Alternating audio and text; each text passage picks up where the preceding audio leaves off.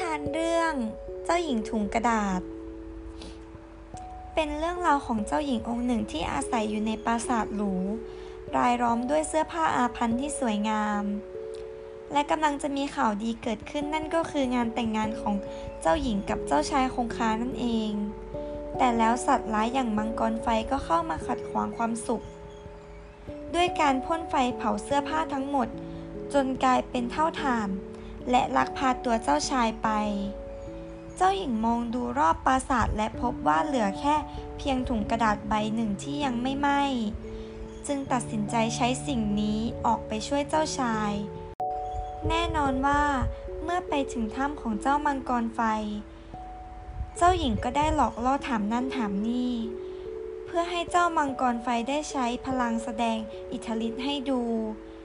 แล้วพลังของมันก็ค่อยๆหมดและสลบไปทำให้เจ้าหญิงได้ช่วยเจ้าชายได้ แต่พอเจ้าชายเห็นสภาพของเจ้าหญิง เจ้าชายกลับต่อว่าเธอว่ากลิ่นก็เหม็น ผมเผาก็ยุ่งเหยิง แถมยังนุ่งถุงกระดาษเก่าๆที่สกปรกอีก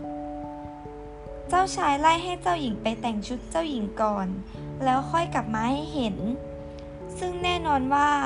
จ้าหญิงของเราตอกหน้ากลับไปว่า เสื้อผ้าอาพันธ์ที่เจ้าชายสวมใส่อยู่ ก็ดูสวยงาม ผมเผ้าก็ดูเป็นระเบียบเรียบร้อย แต่ตัวน่ะกลับเป็นคางคก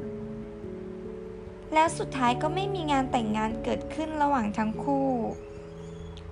เจ้าหญิงเหลือเพียงแค่ถุงกระดาษหนึ่งใบ ก็ยังคิดที่จะหาทางไปช่วยเจ้าชายให้กลับมา อย่างที่เขาว่ากันว่า วินาทีที่คิดว่าแพ้ เราจะหาข้ออ้าง